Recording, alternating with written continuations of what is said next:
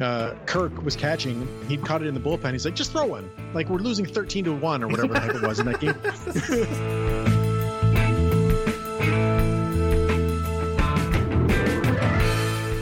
So, are, are you asking me to lay down on your couch and tell you how that makes me feel? Yeah, I am.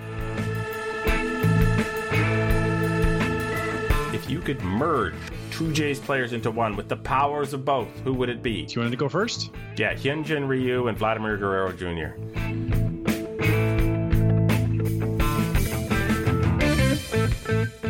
And welcome to episode number 195 of the Artificial Turf Wars, where we promise to deliver to you your weekly dose of baseball nonsense. I am your host, Greg Wisniewski, and I am joined by the um, hmm, amusing Joshua Howsam. Josh. I was, I was all hyped to get a good tagline, and then I'm like, man, I don't have an adjective. I don't like reusing adjectives because there's there's so much to you, Josh. I don't feel appreciate comfortable that. reusing adjectives. Uh, we're going to talk about the Blue Jays, and we're also going to talk about uh, the Baltimore Orioles. But first, Pearson's hurt because that's how he do. Uh, George Springer is day to day. Um, the Blue Jays had a pitcher transaction with some familiar names. Um, you have a look at uh, some pitchers again because you are actually physically down there. Um, we have uh, the Blue Jays are going to be on camera, not not really broadcasting in the sense, but you know, on camera for spring training. We have an interview with uh, Jake English of Bird's Eye View Baltimore, uh, teeing up the abysmal season that the Baltimore Orioles are about to have. We have your questions, and um, hey, man, it's just spring training is uh, is the quote of the week, which we will get to after that. Josh, we shall begin with the I, I would say the most significant injury so far of the spring, right? Yeah, I mean it has to be. You want to tee it up? It is a groin. So we haven't heard about bone chips in an elbow, um, like you know certain New York Yankees fans have heard about. So I guess that's good. Uh, apparently Nate Pearson just letting it loose a little too much, and now we are looking at not making opening day. Yeah, apparently he got, uh, got a groin strain in that one inning that he pitched. You know, he had the hardest average fastball velocity of anyone in all of spring training for anyone who threw more than 10 fastballs, but he's already on the shelf again, which it's supposed to be minor, grade one strain, and he's already throwing from 120 or 180 feet or something like that. And it's so it doesn't seem major, but it's a setback. And, you know, that's not what you wanted, right? Because he's been counted on for so much. Yeah, and we, we already know that it's going to be difficult to manage his the, the stress level on his arm with innings. And I think anytime you have to add a rehab segment, it adds uncertainty, right? Not necessarily wear and tear, but you just don't know if he if when is he going to be at 100%, 100%. And and is it good for him to throw at 100%? Then for how long is it uh, I don't know. I That's the thing with uh prospects who have not had enough time to to demonstrate what they're capable of. Yeah, and you know, obviously he got hurt last year, and he was hurt the year before that, and hurt. The, he's been hurt a lot, and you know, none of the injuries are consistent. You know, like he got hit by a comebacker, he had a concussion, he had the little elbow thing last year, and this is a groin strain. So, so it's not like he's having consistent problems with his arms or with his back or something like that. That is, you know, something you're just constantly worrying about. Like with say Brian Maraki, Brian Maraki, wow, Ryan Borucki. New guy. yeah, wow, that, that was that was a different one. Um, so on that end of things, it's not overly worrisome, but you know, it's you wanted the guy to be healthy and have a full spring training, and then come out and be the number two starter that the Jays really need, and now he's at least the start of the season not going to be that. Yeah. Uh, the other injury, which I think is probably a lot less significant, is uh, uh, George Springer, who yes is worth 150 million dollars to the Jays, but he has some some was it tight, muscle tightness in his side? Did they really get more specific than that? No, because it seemed to be very, very, very minor. So they put him as day to day. They didn't even say he was injured. They just went, well, why would we why would we put him in a game when, you know, maybe a day or two and he's going to feel fine again. So I'm I'm I'm less thrown off by that. uh, as I am with the Pearson problem. Um, but this yeah, is what, and what he happened. went through full workouts the day after, which was today. We're recording this Wednesday, and he might even play on Thursday or Friday. So it, it just seemed like it was just really very much. He's a little sore. Scratch him because it's spring training, and it does not matter. Yeah, um, the Blue Jays uh, have been winning games in spring training, and I'm like, yep, still doesn't matter as usual. It's not a not a big shocker there. Um, Blue Jays must really love Joel Payamps, but not not like love love him because he keeps leaving and coming back. So this time, Yeah, Jacob Waguespack has snuck through waivers, uh, and and Payamps is back. Yeah, I'm not sure exactly what the plan is for Payamps, but it does give the Jays another optionable reliever. And I like like things like this. Like he's very much the 40th man on the roster, as we know, because he's already been DFA'd once. um, but now they have him and Waguespack. So these kind of moves that just create extra depth, which could be really important in a season like this. Um, I don't know. I think I, have no problem with it. We you know we talked about Pamps when they first got him and Pyamps. I think it is not Pamps, but um, you know, so like he, he'll probably pitch at some point, assuming he stays with the Blue Jays through the end of the of the of the spring, because there is absolutely no guarantee that that will happen. But you know, like it's, it's not a bad move. So If, if do you think if you were a major leaguer uh, or major minor leaguer who got caught in um, DFA uh, hell, um, whether you would uh, demand number forty when you finally made a roster? I would demand number forty one because that's really more accurate. yeah, it's like I'm barely even on this team right now, and I I want y'all to know I know I'm barely on this team right now. Exactly. So the fallout from all of this uh, uh, shuffling and injury and everything else is, of course, uh, good news for Ross Stripling, right? Yeah. You know, it's funny because going into this offseason, well, I say going into after they signed Ray, because that was like two days into the offseason, I kept seeing all these things about what the rotation was going to be. And they were always Thomas Hatch or Anthony Kay or even TJ Zeuch. And people were just like, seemingly completely forgetting that Ross Stripling was on the team, even though last year he was awful but he's been a really solid pitcher for the previous five years.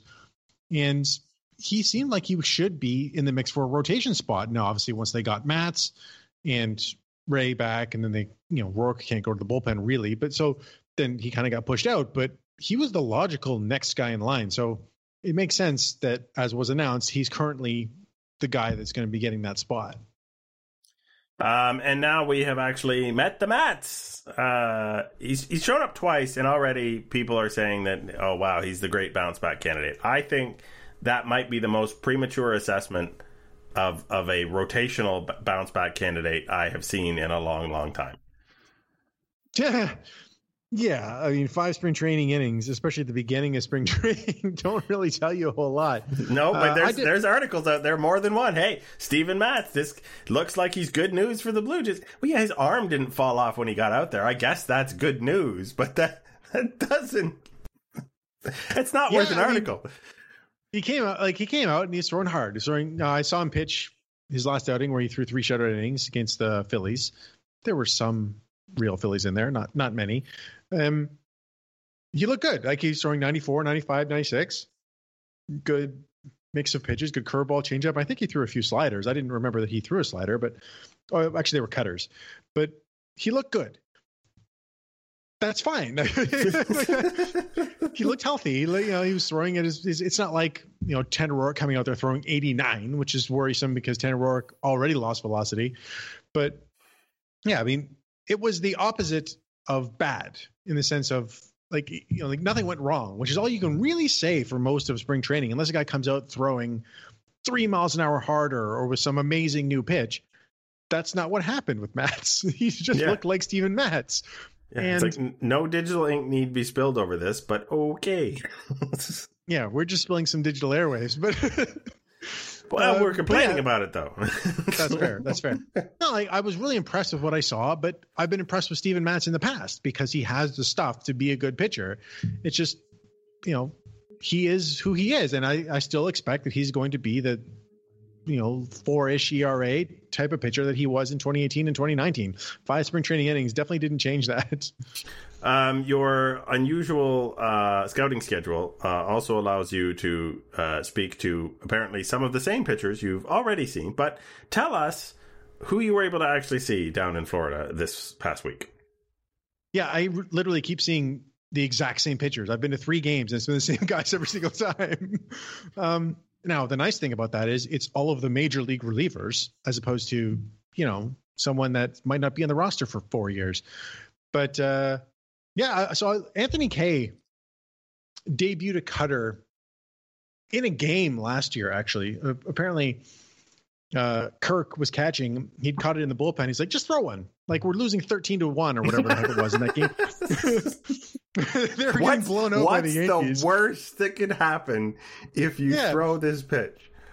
and he got a really ugly swing from Brett Gardner. So it's like, okay.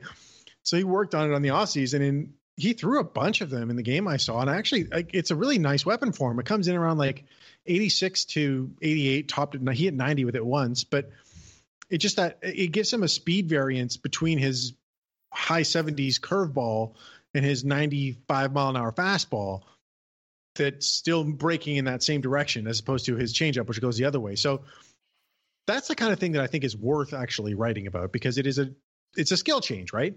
And I, I was impressed with it. Like he, he threw a bunch of them, and nobody did anything with them. I mean, again, spring training, and he was facing the Orioles. But sorry, Jake. Apologies But, in uh, advance of an interview. yeah, hey, they lost that game. Yeah, no, they didn't. Didn't they lose 4 3? No, that's the game that they walked off when they were up thirteen to four because it's spring training. Oh. Um, he did give up a gigantic home run to Ryan Mountcastle. I think that was him. But uh, anyway, but he's looked really good. I, I've, I've been really impressed with him, and you know, for him, it's really just always going to all going to be about if he can locate enough because his stuff is there. Yeah, uh, and that's what spring training is for, is this kind of experiment. Um, we used to have really great pitchers on this team that would talk about how spring training for them was just an experimental time to get warm back up and to try new things and not worry about the result on the scoreboard. Um, we don't we don't have any of those pitchers anymore. At least not ones who talk about that. Hyunjin Ryu might be trying something, but he's not chatting with anyone. Um, not yet, anyway. Um, so that yeah, kind Borucki of, is the other yeah. guy. I just wanted to. Sorry, yeah, I was going to say, and you mean to cut off you th- you obviously have more than one pitcher who you've seen because that doesn't cover enough innings. so Borucki yeah, continues Like to I- I Barak. say- Barak.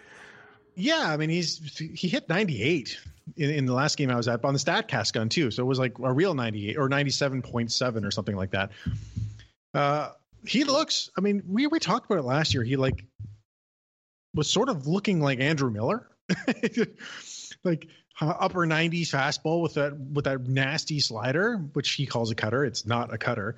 Um, he he's still doing that. Uh, he gave up a run in that in that Phillies game because you know if you're just scouting it, it says he gave up a triple and a double, but it was like it was a double, a legit double that Josh Palacios decided to just miss and turn into a triple, and then a double that was a routine fly ball, as routine as it gets. and Cullen Large had no idea where it was going. Uh, and oh, a couple strikeouts. But anyway, just I just want to say Yeah. like this is a, another thing, and, he, and he's throwing his changeup more to lefties now, just to because that was his big weapon when he came up through the minors, where he didn't have this slider. So I, I think that he's. I, I'm I'm very confident that he's going to be even better than he was last year on a overall skills perspective because he just he was walking so many guys last year and he's never done that before and he's been around the zone for the most part in what I've seen so it's good. Indeed. Um, all right. So there is one more kind of weird note we have, which is the Blue Jays were not going to be on television. We discussed that a couple of weeks ago, pretty much until the very end of spring training. Uh, the people in Dunedin. I, now you have to explain to me who who decided that there would be a way to view games and set this up. The Blue Jays, Okay. the organization. All right. The organization said uh, we are because they are not the broadcasters, which I think people tend to forget. Um, They said if Sportsnet's not going to show this, we are going to slap a camera up there behind home plate and in center field. So this is And like a split field. screen. And you can watch to your heart's content. No, no audio. No. um, I mean, this is definitely like a shot across the bow of Sportsnet. It's like we know how much our fans want this. Here it is, as much as best as we can do. Sorry. Um, it's actually really good for watching pitchers because it's the it's pretty much the center field camera. Right. Um, I didn't see it because the first they debuted it during the game I was at, but uh, it sounds like people got a kick out of it as much as you can. I mean, like you, the ball goes in play, it's just like, well, if it goes to like right or left field, it's like you can't see it. Like uh, Alejandro Kirk hit this rocket to right field and almost got thrown out at first because he hit it so hard and he runs like Alejandro Kirk. Um, but that wasn't on the camera because you can't see that. yeah, it's, it's not a wide angle shot, not like that. But, But uh, something. yeah, if you if you want just something to distract yourself during a busy day at work, uh, and the Blue Jays game is on, it's literally on. Um, where can we? Do we know where we can find that? Uh, where's Bluebird Banter say that? They had it on their on their official Twitter account and then on their website. Yeah. Okay. So there you go. BlueJays.com. Uh, cool. Um, th- which means it is time for us to take a brief break so we can shift on over to the magic of an interview with Jake English of Bird's Eye View Baltimore, who is going to tell us all about the Baltimore Orioles. And I put this in big air quotes championship season. Um, because that's what we have to call all of the seasons, just just contractually. Uh, we'll be right back with Jake right after this.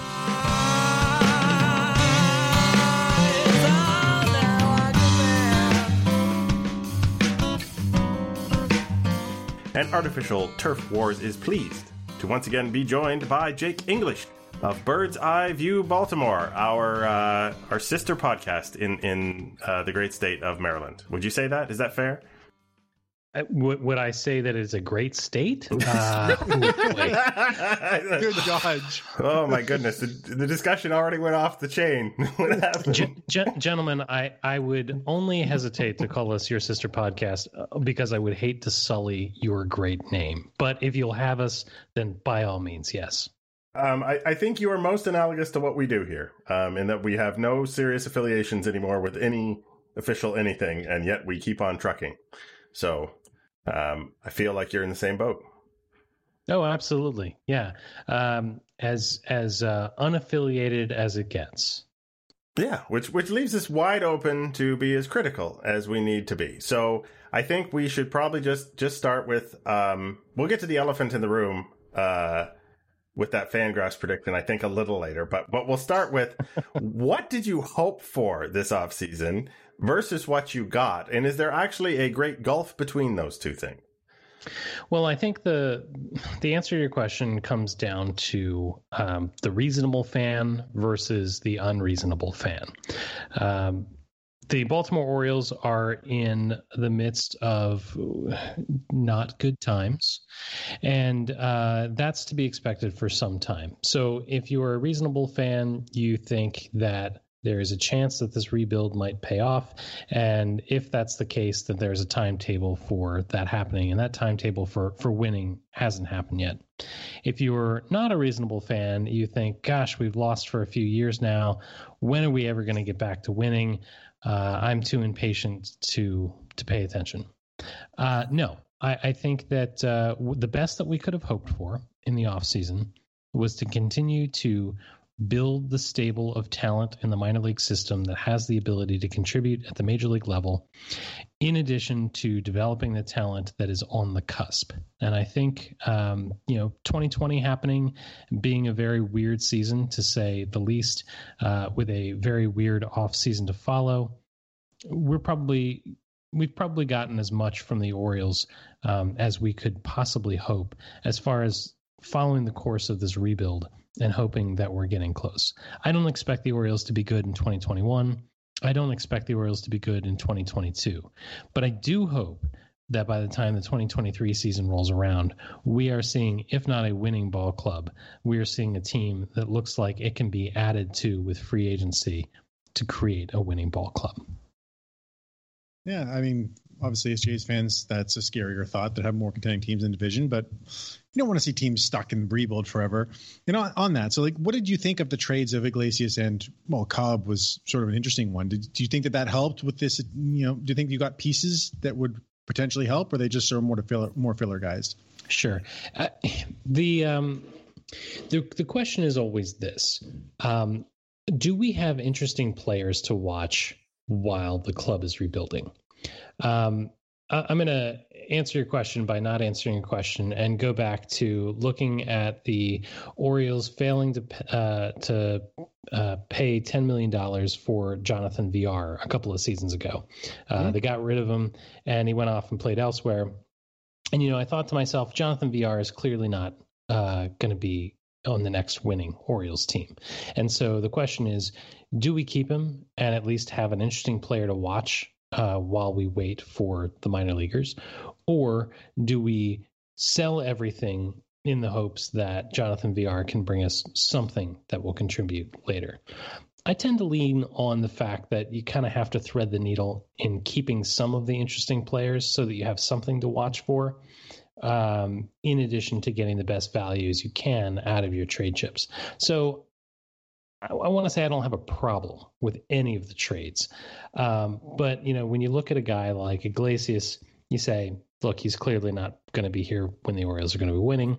What can you get for him?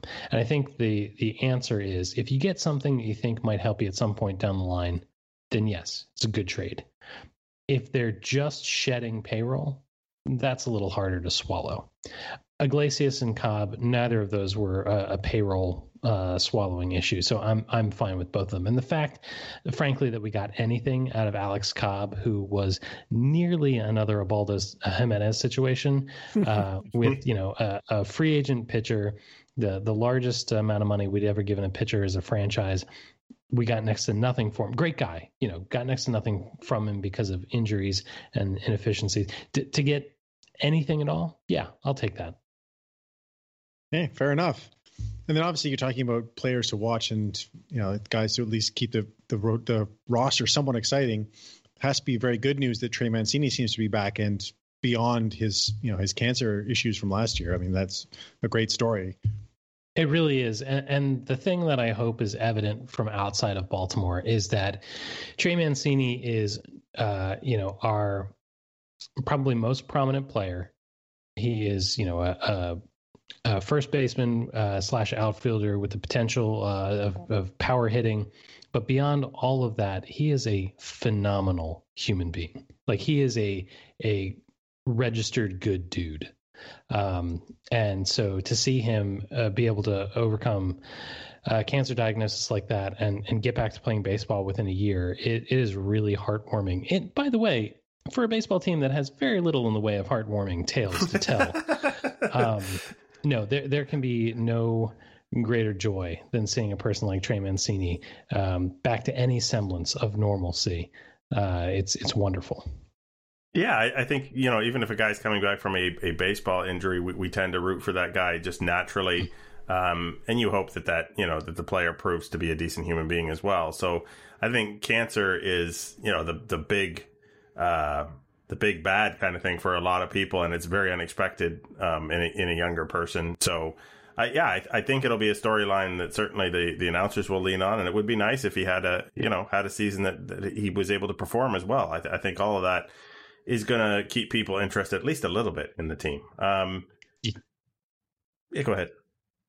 Well, I was going to say he got a hit in his first um, spring training at bat, and I don't I don't care if the ball was grooved or not. Um, it, it was the right outcome, and so part of me hopes that you know throughout the the rest of the season, you know, maybe he'll get a few grooved fastballs. That would be okay with me. They're not going to win games anyway. We we might as well get a, a couple of runs now and then. So the other, uh, I guess, sort of uh, attention grabbing story in in in a sense is that uh, Felix Hernandez is a Baltimore Oriole for a cool $1 million. Now, obviously, this is not perfect game Felix Hernandez out there, but um, are you interested in what, what he can do uh, with this team? Um, sure. Yeah. Okay. Yeah. Why not? not the so thing much. about the thing about Baltimore is that we're back to that situation where we are an attractive place to land if your career is in the last death throes.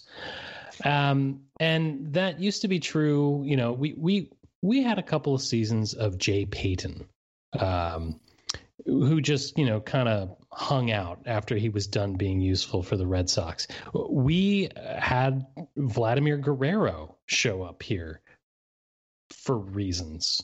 Uh, Jim Thome played in Baltimore because uh, because so sure bring on Felix Hernandez but let's let's see. And you know what? If he manages to pitch some innings that's great. And if not I got to be honest, it's probably no worse off than if we had given the ball to some other minor league free agent that we would have signed because we're not really willing to to bring in anything else. So a reclamation project, a guy on the tail end of his career hoping to get one last bit of magic, sure, I'm, I'm all for it. So I guess the question then becomes among the young players, so not not the returning star, not the reclamation guys like Matt Harvey as well. That's going to be fun. Um, who are the the players that are actually going to likely be on the big league roster whose development matters that you're looking forward to seeing? Sure, that's a good question. So we've probably got a, t- a couple of tiers of players uh, to worry about. The thing about the Orioles system is that for so long we had nothing. I mean, nothing. The Orioles lost for 14 consecutive years. They were always drafting near the top, and we had no doubt can't miss guys that would come through the system. And sure enough, there were doubts and they would miss. And it was that way consistently, which is why we were so bad for so long. The real question is can the Orioles system, now that we're drafting near the top again, if not at the top, develop these players and get something out of them? And so when you look at, let's take our starting rotation, three of the homegrown talents that we expect to see on the roster are going to be John Mean uh, it's going to be Keegan Akin and it's going to be Dean Kremer. Well, Kremer came from a trade, but Dean Kremer. Those are the the three guys that are are going to be on the the starting rotation. John Means was an All Star a couple of years ago, but I don't want anybody to get the impression that we think that this guy is a true number one starter. The question is, can those three guys be major league pitchers in a major league rotation? Right? Is it appropriate for those guys to be a three? Uh, you know, a two or three starter uh, or even a five starter in this league? Because if so, that's great. Even a five starter has a lot of value and you can build around that. And if you have a, a stable of arms, they're going to come up and could pitch on any of the 30 Major League Baseball rotations, then you have something. The question is, do you do you go through all this rebuild, draft really high, and then find out, oh crap, this sucks, right? Hmm. That's what we're going to find out this year. So when it comes to John Means, Dean Kremer, and Keegan Akin, the question is can these guys pitch at the major league level every five days for anybody, right? Not not a team like the Orioles, which is a team of opportunity. I mean, for real, can these guys pitch? And they're going to pitch in front of a questionable defense, and they're going to pitch on the other side of a questionable offense. So, you know, the win and loss uh, record really doesn't matter. The question is, are they major league caliber talent? Um, and I think that's what this year and the next year is about. Because once we identify those guys, sure, okay, uh, Dean Kremer and Keegan Akin are you know a, a four and five guy. John Means is a number two guy. Okay, that's great. So that means that we got to go out and get ourselves a legit ace and then another starting pitcher. Now we know what the shopping list is. Um, and so right now we have players that have spent the last couple years racing through the minors being highly uh, regarded as you know with with the major publications and now we have to see if that's going to play out at the major league level so that you know come 2023 god i hope uh, the orioles will know what they have to acquire to build around their talent um, uh, of, of young arms, and that, that goes all through the the, the team as well. Uh, you know, from the infield to the outfield and and and throughout. Uh, you know, we have this core of players that's coming up, and we really have to see what we've got. Are these major league players or not? And then beyond that, there's like a, another tier that is still in development. So uh, some of the the arms in our system that are really well regarded, Grayson Rodriguez, DL Hall, uh, is like the next wave. Um, and the real test of this team and this rebuild process is can you avoid the you know decade long lull uh, to the point where you're continually building a sustainable system that you know has higher lows and uh, the the greater chance for high highs. Is there a reason to believe that there has been a philosophical change in the organization or a skill level change in terms of player development um, in in the interim to prevent that from happening or continuing? Yes. Yes, hundred percent.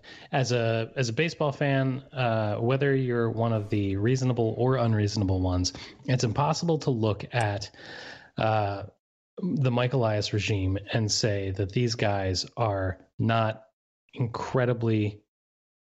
I, am trying not to say more qualified than the Duquette regime, but yeah, let's say that from a from a baseball um, analysis, from a, a talent uh, acquisition and and judgment, and from a development standpoint, I think that the Elias regime is uh, leaps and bounds ahead of where Duquette was. Duquette obviously got got us to the playoffs.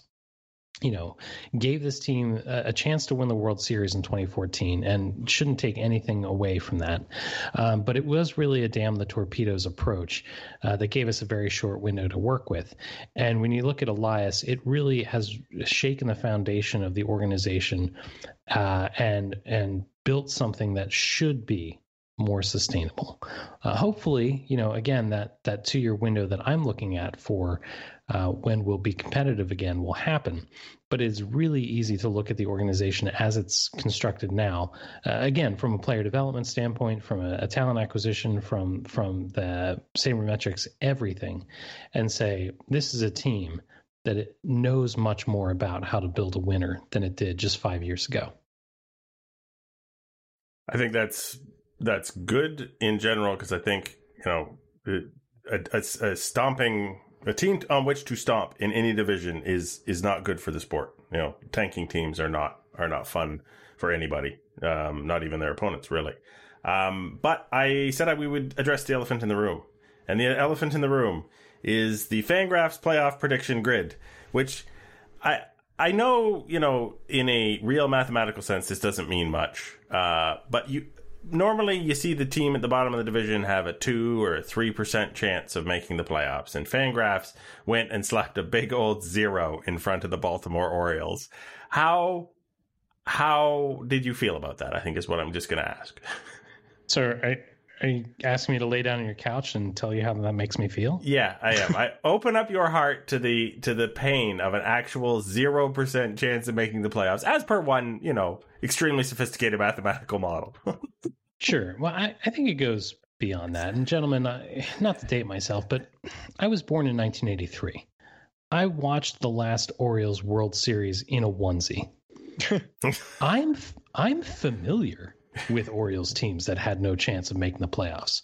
Like I that's my existence that that comes out from a major publication. They said you don't have a chance, and that's supposed to hurt my feelings. I don't have feelings left. Uh, no, that doesn't bother me at all. And in fact, any any fan that looks at that big zero and says, "Hey, that's not fair," is not paying attention. This team does have zero chance to make the playoffs, and um, I, I, have zero problem with that. In fact, you know, back in 2012, when the Orioles shocked the world and made it to the playoffs you know, after 14 years of, of losing, they did shock the world.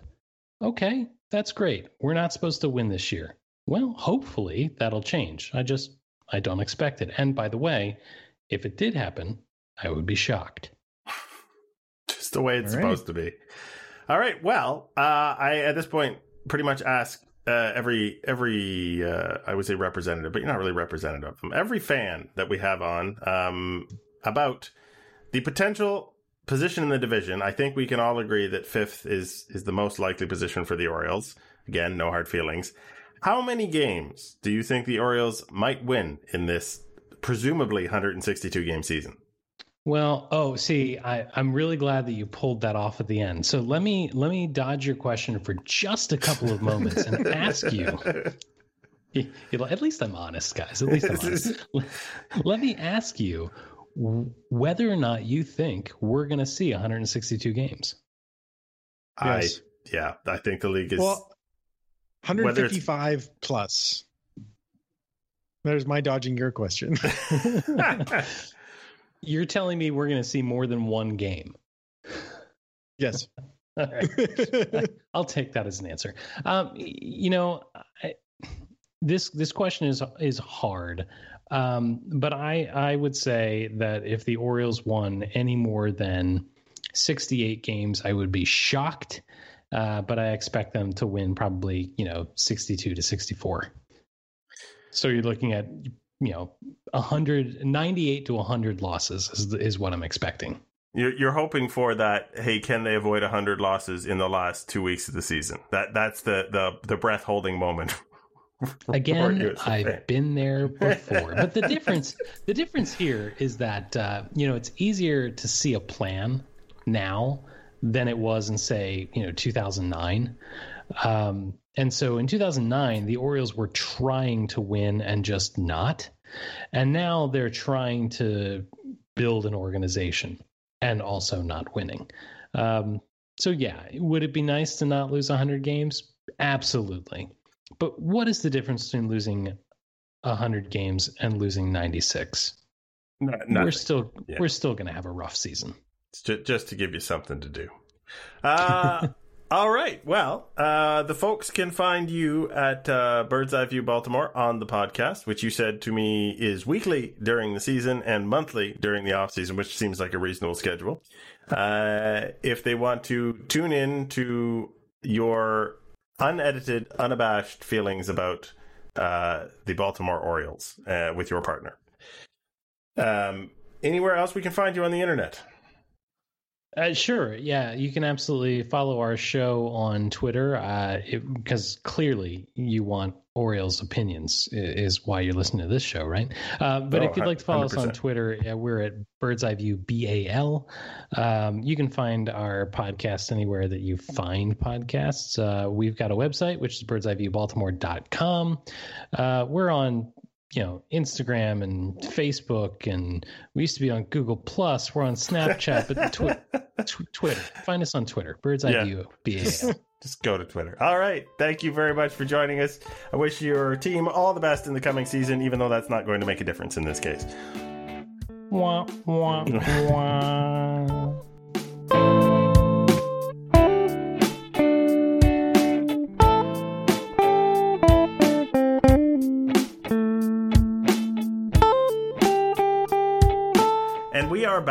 Um, I would have to say I admire Jake's. Um, the power of acceptance is is a is a beautiful thing, especially when it comes to being a fan of a really abysmally bad sports team. Oh yeah, I mean, he has a very good outlook on this team, and you know he has fun with it, and that's that's really what the point is, right? Yeah, I mean, you could be all depressed and mad every year, but why? I mean, the team's just going to be the team regardless. Uh, yeah, so and the question is, uh, how much time do you dedicate? I think to said team, and then that that kind of we've been covering this team. I think we're going on about what ten years in one one context or another. You and I. Ten years. Well, when did you first start writing on the internet for? It's like 2014. Oh, I guess it's 2013. Yeah, it's eight years. Wow. Oh, that's depressing. Uh, I remember doing a recap of 2012 on on my own you know personal blog. So I'm pushing nine to ten years here because I was recapping 2012. So that means I was writing for all of 2012. Uh, yeah. So anyway, um, we may have passed into that slightly insane um, period where we cover the team no matter what's happening and we don't know why. But that's because I think people are still curious about the team. People who ask questions. Time now to hear from our listeners. That just seems silly. Here are the rules. First, I ask a question, then you ask a question. Now, how does that sound, sweetheart? Could you repeat the question, please? 10 years and my segues are not getting any less awkward, but that's fine. It's good. um, first question John Gibbons, number one fan at yaboy9892 asks If you had to make a prediction, what portion of saves will Yates and Romano get? That's kind of an interesting one, actually. Yeah, I think it's going to be Yates pretty much getting all, all of them except when he needs a day off because uh, like he's going to be the full time closer. So Is that like a Whatever our 90 10? normal- Oh well, I mean, it doesn't usually work out that way just because you get these people getting like three inning saves or like you know the guy pitches the eighth and the lead goes up. So yeah, 85-15 somewhere somewhere in those in that or 85-10 with another five somewhere else. But yeah, it's going to be mostly Yates. I'm going to say 70 30 because of some weird thing that goes down in the middle of the season, and Romano has to step up. I don't even think it's necessarily an injury. It'll just be some someone will lose confidence in something for a short period of time, and then and then something else will happen, and suddenly Yates will be back. But that's uh, just a random prediction, essentially. L at. Ellie Ellie Hart asks if you could merge two Jays players into one with the powers of both, who would it be? Do you want to go first? Yeah, Hyunjin Ryu and Vladimir Guerrero Jr. That's player. I don't know if that guy. That's an interesting route you took to that one. That is the Shohei Ohtani of the Blue Jays roster. That's what that is. Okay. Um. Huh. I blew I blew your mind. I'm pretty sure I just blew your mind. That's okay, Josh. You'll be fine. I was gonna say, like uh Santiago Espinal and Randall Grichuk. So you get the power of Grichuk and the contact ability of Espinal and the defense of Espinal. Are you, are you positing that I could have ended up with the pitching ability of Vladimir Guerrero Jr. and the hitting skills Yep. of Hyunjin Ryu accidentally? I guess I, I didn't specify that, but I didn't. But then you can okay. get the Babe Ryu call that they did when he hit his first home run with the Dodgers. Oh my goodness. I don't know. How I feel about my answer now. How people are going to take that. Uh, okay, our third question uh, is from David Hahn at Davy Danger Pants. Uh, thanks once again for wearing a mask in your pick. I feel more comfortable answering it this way. Uh, Atkins has said in the past they hope for quote a good story to emerge out of the farm system. Sorry, good story was the quote. Uh, given the obvious need for starting pitching and the number of starters on the cusp of the big league team, who are the most and least likely good story pitching candidates this year? Oh boy. if, Um, if someone were to fill those those you know fourth starter innings, because we know the fifth ones belong to Tanner Roark, is there someone out there? Yeah, so I think it's Hatch. Uh, if we're talking about someone who's likely to be that on the major league roster, um, you know, I just think he's the guy who has the most upside of the people who's currently slated to be in the minors. Because I just I don't know about the health of Julian Merryweather. Um, yeah, I, it's hard to think of someone who's the least likely. I, I, I don't really know how to how to deal with something like that. If we're talking about so like a prospect who's unlikely to do something. Um, Who's who's I- least likely among all of the guys maybe in camp right now to actually get to the major league roster? This season, Yeah, Ooh, that's a good one. Um, I think I'll go with well Jacob Waguespack because he's still in camp. But uh, I, I think, but of guys that like people are thinking something of, I still think that T.J. Zeuch is probably limited in what he's going to provide this season. I, I, I'm I'm not going to try to predict like what low minors guys or, or mid minors guys are going to fail because yeah, who that wants to do lot. that? Yeah, and and it, it's just par for the course. But you, you think TJ is is just not quite uh, not valuable to the major league team at this point in his career. He has not developed enough.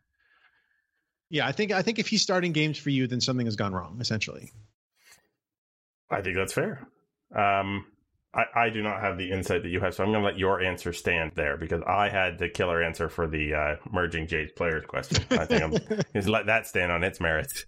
Uh, those were the questions for this week. So thank you once again for all the questioners. We do have something we haven't handed out for a while a uh, a gold star. I think that's rather brilliant. So I did good, right? I mean, I would have thought you'd get a gold star. You enjoy that. You've earned it. Indeed. And who this week earns our gold star, Josh? Yeah. So this goes to Twins lefty. Molly was their closer before. Now he's probably the setup guy again. Taylor Rogers, pitching in a spring training game and wasn't going that great. Gave up you know, a couple of a couple of base runners, and he threw. He got squeezed on six or seven straight pitches. he turned to the ump and yelled, "It's spring training, man! Come on!" I just have we have I we ever that. just handed out a gold star for honesty before? Just I don't know, but I think it's worthy. It's like I come on. It's like I got a pitch count here. Like just call some strikes so we can move forward with this stupid thing. yeah, nobody wants to warm anybody in the middle of an inning. Nobody wants to throw thirty pitches, and you're standing in the way of all of that. So yes, I understand I'm having a bad day. Move it along. Yeah, it's just I love it. It's like I don't. I this doesn't matter to me. Why does it matter so much to you? Oh, Oh man, yeah. Spring training is still weird, and I think it's gotten weirder with with the seven inning game thing. It's just like, oh, seven inning game, you say? well, if if if anyone deigns to actually play seven innings, no. So the first game I was at, I've been to three games. The first game I was at was supposed to be seven innings. It was tied after six and a half, and the game just ended. The Jays didn't play the bottom with a chance to win the game. mm-hmm. The second game was eight innings. and the third game, the Blue Jays. obviously they found that inning from the other game and gave it back. Yeah. In the third game, the Blue Jays were winning big going into the bottom of the ninth as the home team. They played it anyway and then walked off because the other team ran out of pitches. So they played like eight and four outs. Spring training is fun. Yeah, it doesn't resemble baseball, but it's fun. Yeah. Ah, well, I think we are well oriented towards uh, the Baltimore Orioles, and now well oriented towards another very, very relatively uneventful week in uh, Blue Jay spring training, which is what you want them to be. I, I cannot emphasize that enough. But I would ask you if you have a final thought on on this, the end of the podcast. Yeah. Uh, so the Jake Odorizzi dreams are over. He signed with the Astros after Framber Valdez went out for the season, probably with an injury. And it was likely never to happen, but it's just this is the rotation that the Jays are going to go with. And it's fine, I guess. Like, I, I would have preferred another pitcher, but it is what it is. And they just have to hope that the offense, you know, steps up the way it really, really can. Yeah, I mean, if you if you just beat the crap out of them, uh, they won't notice that your pitching is a little suspect at times. Hashtag Um, nine runs. Yep, nine runs, baby. Bring it back. It was so much fun. But where's Dwayne Murphy, man? With that that book that just had it. That my thought is we need to just bring his binder back. That on every page just says hashtag smackatator. That- that's my hitting coach's book. Oh my goodness. Well, um, we have reached the point where I say that you have been Joshua Howsam at Joshua Howsam, and I have been Greg Wisniewski at Coolhead2010, and our guest was Jake English, uh, who you can find on the Twitter at uh, Bird's Eye View BAL. I believe he told us earlier. Uh, and this has been uh, episode number 195 of Artificial Turf Wars, and we will talk at you next week.